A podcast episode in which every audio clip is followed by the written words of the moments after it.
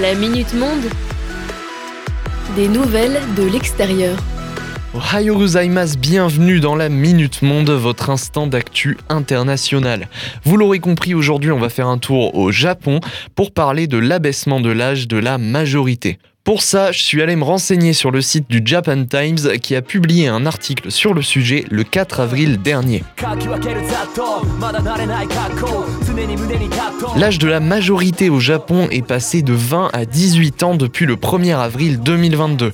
Une mesure qui fait craindre aux ONG et notamment à l'avocate Kazuki Ito une répression plus difficile de la pornographie forcée chez les jeunes. L'an dernier, des consultations à ce sujet avaient été menées auprès de 81 victimes de pornographie forcée, dont une vingtaine étaient mineures. Alors petit rappel de l'ONG Human Rights Now sur ce qu'on entend par pornographie forcée. Concrètement, une agence de talent démarche des jeunes femmes en leur faisant miroiter une carrière de mannequin ou personnalité de télévision. Elles commencent alors par être photographiées dans un studio jusqu'à se voir forcées de participer à une vidéo pornographique sous peine de devoir payer une compensation. Les jeunes en question se voient bien souvent obligés d'abandonner leurs droits d'image pour des vidéos qui resteront en ligne indéfiniment.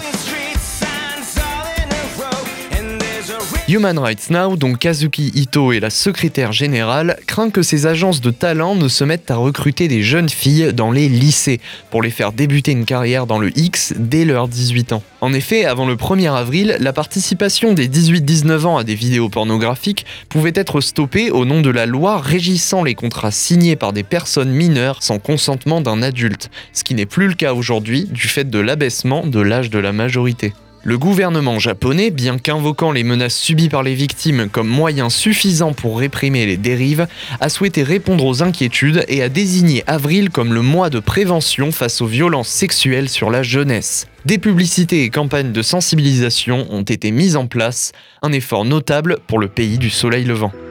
Cette Minute Monde est maintenant terminée, je vous souhaite une bonne journée et je vous donne rendez-vous demain pour la prochaine.